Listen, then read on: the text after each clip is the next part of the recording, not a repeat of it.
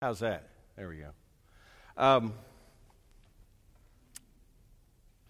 so we're we're going to be in Matthew 18, um, and as I've mentioned before, there's large sections of Jesus' teaching in Matthew, and Matthew 18 is one of those. There's five of them.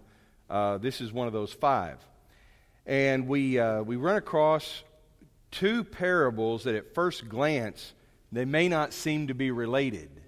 But I think they are, because I, I believe that, that chapter 18 holds together um, very well. I don't think it's a collection of random thoughts. I think that uh, Jesus has a, a focused message through all of this.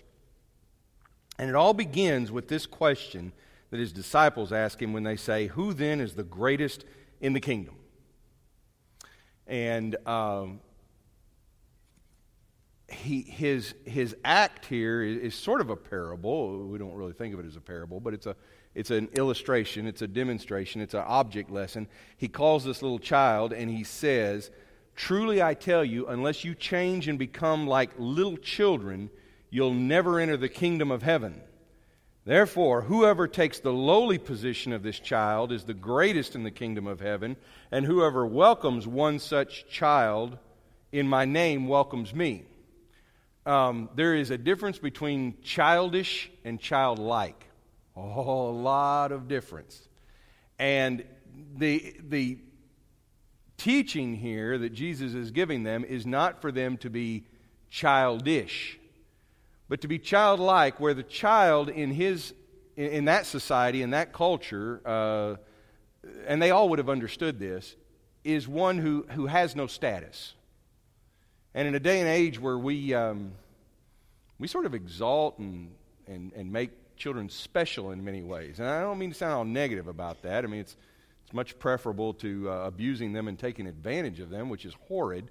But, but at the same time, the child was the one dependent on parents uh, who had no status in society. Um, I mean, even ancient societies had trouble when children were the. Um, the sovereigns or the monarchs. I mean, what do you do? You can't have this five year old kid giving everybody instructions, so you have to appoint people to oversee the government, but they've hooked up into this whole monarchy thing, so what are they going to do?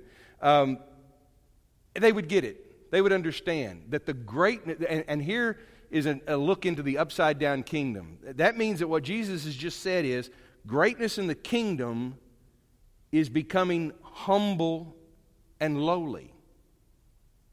That's, that's not the way that we equate greatness. And sometimes we try to dress that up and create a sophisticated, um, powerful kind of humility. Jesus is saying, no, these little ones matter. Okay. To which he has a comment followed by a parable. Speaking of these little ones, he says in verse 6 if anyone causes them, these little ones, these, and, and you can translate that however you want, the, the insignificant ones, the lowly ones, the, uh, the ones who have no status, if anyone treats them, uh, who, those who believe in me, or causes them to stumble, it'd be better for that person to have a large millstone hung around his neck and to be drowned in the depths of the sea. That's kind of a parable. Uh, uh and of course, uh, I, I, think actually that's that's not very metaphorical. That kind of gets to the point. It, it, you know, uh, they ought to you know put you in a pair of concrete galoshes and dump you in the ocean, is what he's saying. Um, because woe to the things that cause people to, st- the world, because of the things that cause people to stumble, such things must come, but woe to the person through who they come. Okay, let's skip forward in verse 10. He says, See that you do not despise one of these little ones, for I tell you that their angels in heaven always see the face of my Father in heaven. Now remember, what has started this conversation?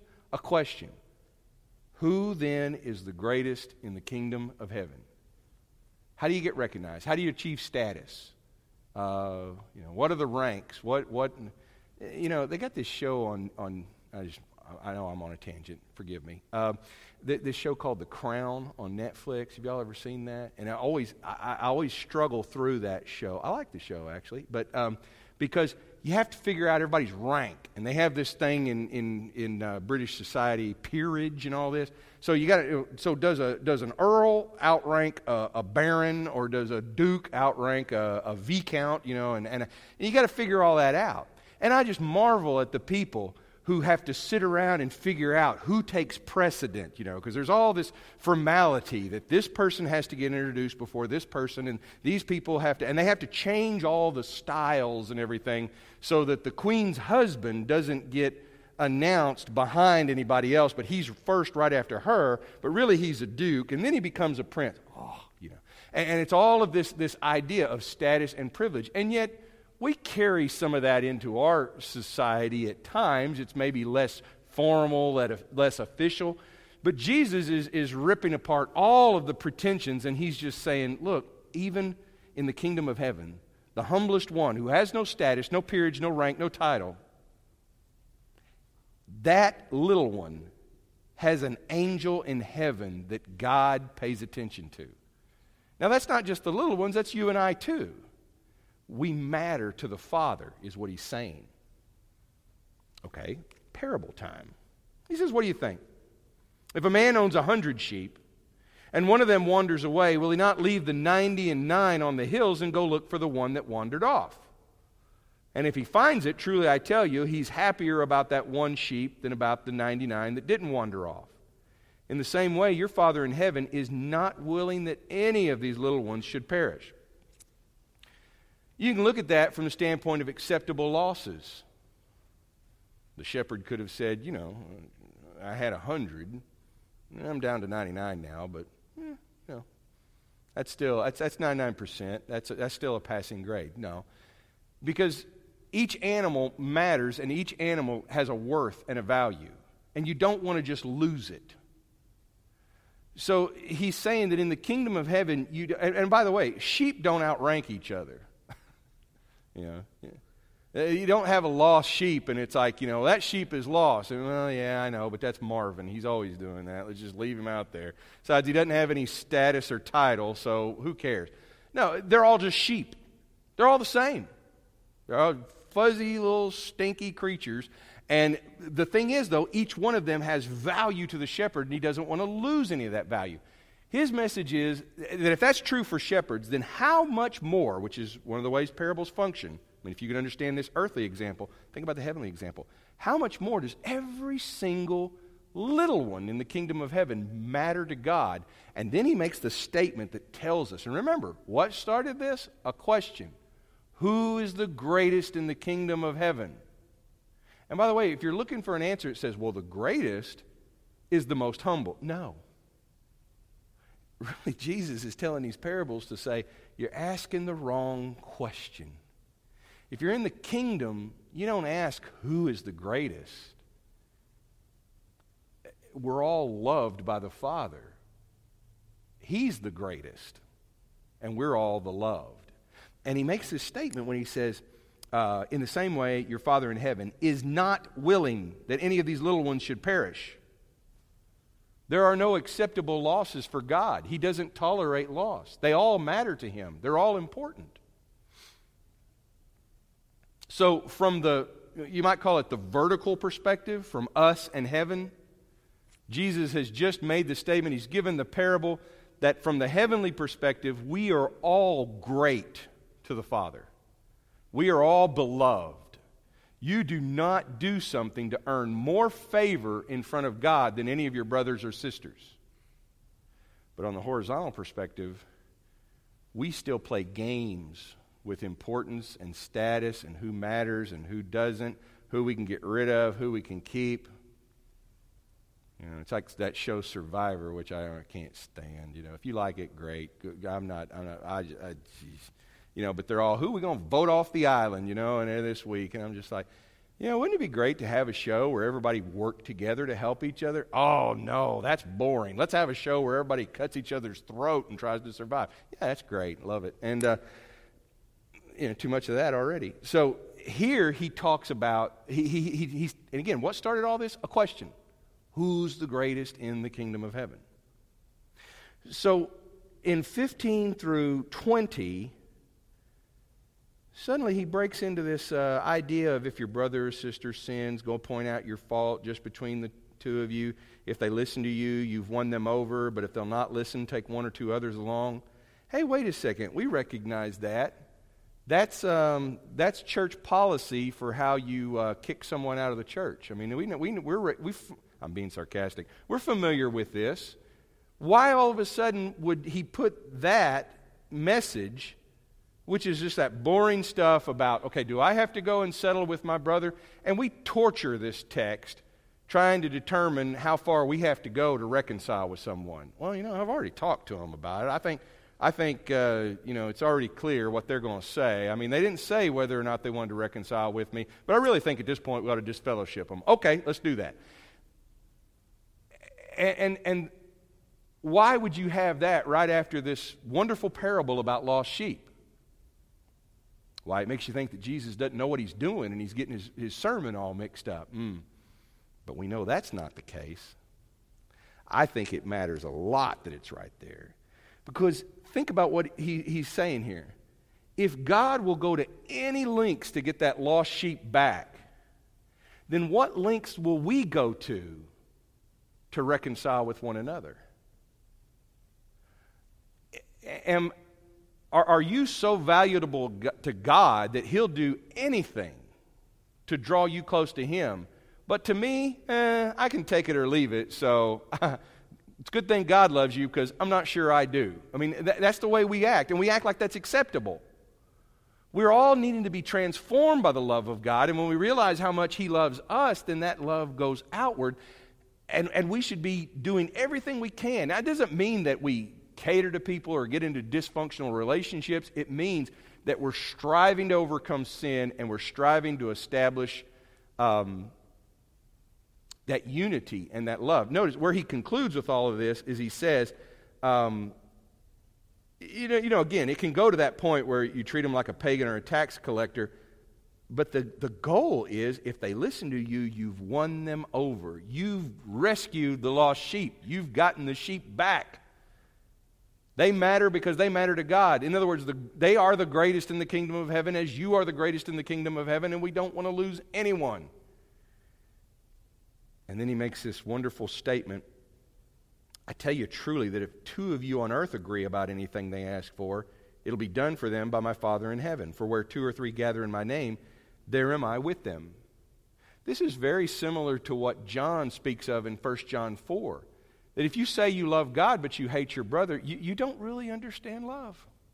He says it's inconsistent to say, well, I love God, but I hate my brothers over there, or I won't have anything to do with them, or I won't, I won't fellowship, I won't, I won't, I won't be around them. You know, all of that.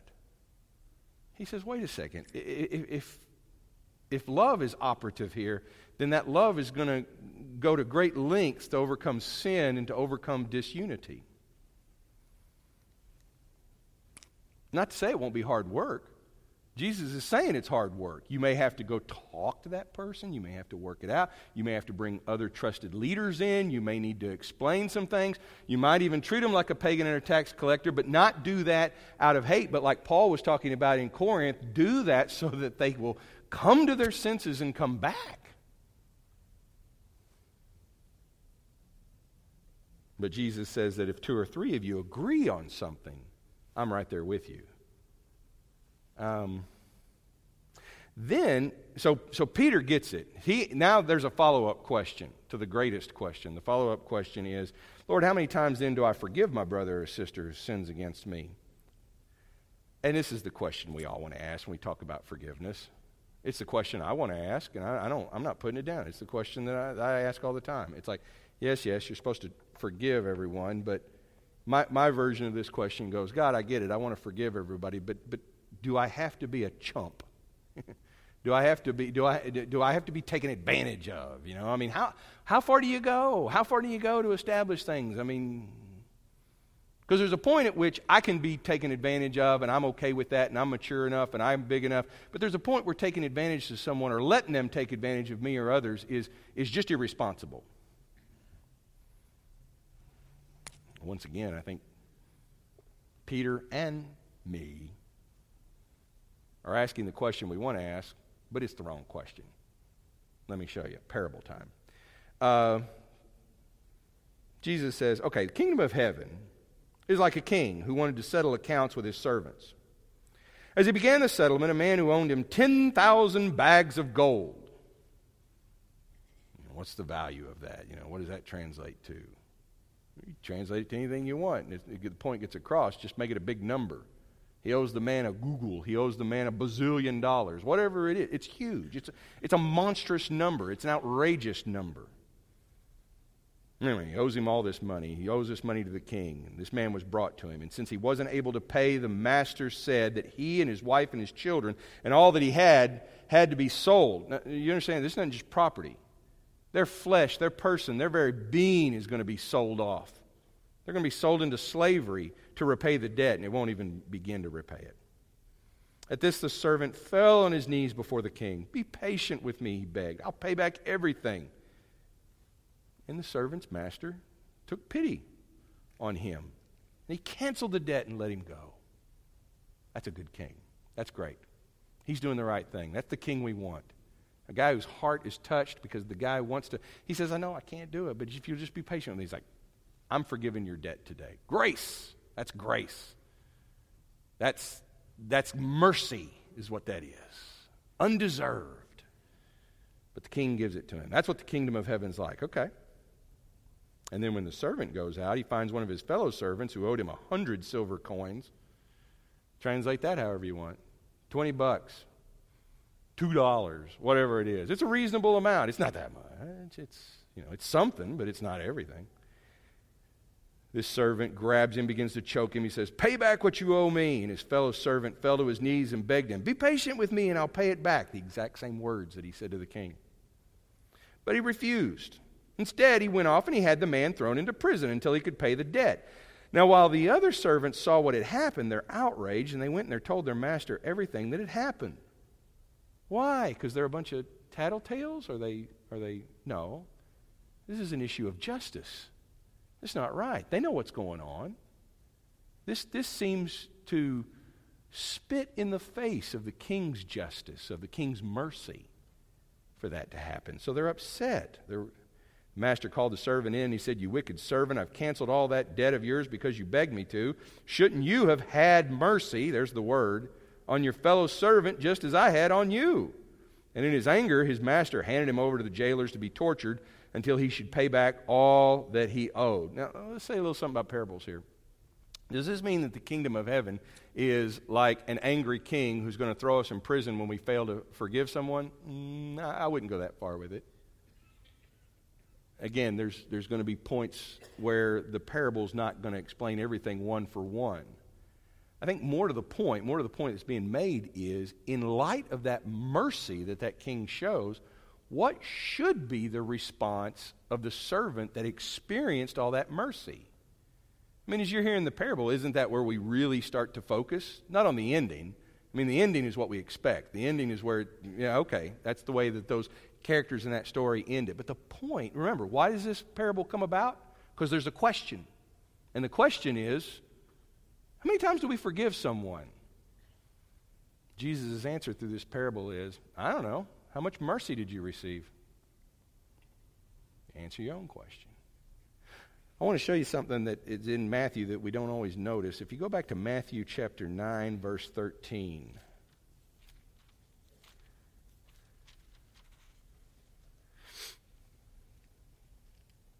Uh, Jesus calls Matthew the tax collector, the, the, the, fellow whose name is attached to this gospel. He calls Matthew the tax collector. And he says, Follow me. And so Matthew got up and followed him. Now, we just heard in the last, in that parable, that tax collectors are, they're not thought of very fondly. But Jesus invites that tax collector to come in and follow him. And so the tax collector shows him hospitality. Jesus is having dinner with him, and all these tax collectors and sinners they came and ate with him and his disciples. And when the Pharisees saw this, they asked his disciples, Why did your teacher eat with tax collectors and sinners? Now, before we make them into the, the, you know, the, the villains with handlebar mustaches who are being all snobby and snooty, which is kind of a cartoon, Their question may actually be one of concern. It's like, whoa, wait, you shouldn't be around those types. Don't you understand that if you cavort with that kind of sinfulness, that that kind of sinfulness can have, I mean, that can have repercussions. We need to be careful here. We need to be careful what people think. I mean, the neighbors are going to talk. The, uh, the community of the faithful is going to talk. People are going to get the wrong idea. We're not going to represent the high ideas of God in Israel. You keep doing this. Jesus then says, It's not the healthy who need a doctor, but the sick. Verse 13 is what I want you to focus on. Go and learn what this means. I desire mercy, not sacrifice. For I have not come to call the righteous, but sinners. 913 has the same sentence structure as the Great Commission. The Great Commission is, uh, you know, go ye into all the world and make disciples, baptizing them and teaching them to uh, observe everything that I've taught you. And that's the way it sounds in King James. The way it works is it says, as you go out, make disciples, baptizing them and teaching them. This sentence functions the same way. As you go off, learn what this means. I desire mercy, not sacrifice. Because the Pharisees were living in a kingdom where they thought the king wanted sacrifice, where what the king desired was to get his sacrifice, his offerings, all of the rituals, all the things that you have to show this God to show him the proper respect. And if we do that, then he takes care of us and we have a special relationship with the king of the kingdom, with the God of our nation. And man, that's an easy kind of a religion. It can be hard, I know, but in the end of the day, it's easy because all it demands is we do our part, he'll do his part. And it's just like our sermon that we preached this morning out of, uh, well, you didn't preach it, I preached it, but we all, that we shared this morning was out of Luke, where Zechariah had this, he knew what he had to do. You go to the temple in the morning, you go to the temple in the afternoon, you burn the incense on the altar. God is taken care of, the rituals are kept. That's good. We keep this thing going. Generations have kept this thing going. This is what God asked for, this is what we're going to give Him, until suddenly God decides to send an angel and disrupt everything. But God's not interested in the sacrifice ultimately. The sacrifice is there for us. These disciplines, these rituals, these commitments, they're there for us. God is not sustained by these things. He doesn't literally eat the flesh of animals that are given to him. He doesn't need the money that we put in the plate. God's not in the poorhouse. He's not in the, you know, he's, he's, not, he's not at the home. He, he doesn't need a little bit of love to keep him going through the week or he doesn't have enough energy. That's all for us. What God wants is mercy. And if you think about it, going back to his parable, God does not, what God wants, God does not want to lose anyone. And so, what he wants is he wants his people to be so tight knit that if one of the hundred sheep drops off the map, we notice it and we work to keep them. And if forgiveness is needed, then we need to start asking, well, you know, we need to show mercy to others, like he taught the Pharisees. Yeah, but when do you stop showing mercy? Well, when you ask the question, how much mercy have you been shown? And the f- truth of the matter is, I don't have a lot of answers for you tonight. I've just got better questions because that's what the text and the parable does. It helps us ask better questions. Um, so the next time you're having that dilemma, just ask yourself how much mercy you've been shown. Sure, there's limits. I mean, there's limits to tolerating behavior. That's covered in Scripture. I get it. But don't worry about that.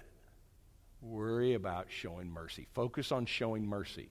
And when we all show mercy to one another and this kingdom keeps, keeps growing and we grow within the kingdom, we're going to help each other out with all of that. Because you're not left alone in the kingdom. And, and I think we start to develop that heart of the king, of the, of, of the father, that shows that love. Let me show you something that's very interesting, too. Look at verse, go back to chapter 18. Look at verse 14. In the same way, your Father in heaven is not willing that any of these little ones should perish. God is called your Father. When you go down to verse 33 in the parable, the king says, Shouldn't you have had mercy on your fellow servant just as I had on you? And then in verse 35, he says, This is how my heavenly Father will treat each of you unless you forgive your brother or sister from your heart. The word to the ungrateful servant, the unmerciful servant, I don't know if there's anything here, but maybe there is. He's not, he doesn't say, This is how your father will treat you. He says, This is how my father. What's the difference? Well, the difference is the person who's not practicing that kind of mercy that's been shown to him or her, they don't have the same relationship with the Father as the one who won't tolerate that sheep being lost. And it's very similar to what John wrote in 1 John, where he says, Anyone who says that he has the Father, but he hates his brother, he's a liar. Maybe there is something to the way Jesus describes it there. Well, Jesus has invited us into this amazing kingdom, and, and, and remember that he said in the Sermon on the Mount, he said, Blessed are the peacemakers uh, that this kingdom way challenges us, it causes us to grow and to be more like God. But the good news is that in this kingdom, we find out that greatness is not based on our status or our intelligence or our wealth or our ability. We are all great in the kingdom because of how much God loves us. And that's good news. Uh, tonight, if you need to partake of communion, that's been prepared in uh, room 100 right back here. We're going to sing this song, and then Dr. Cole is going to dismiss us in prayer, and, um, and then we can go out and practice mercy. Let's stand and sing.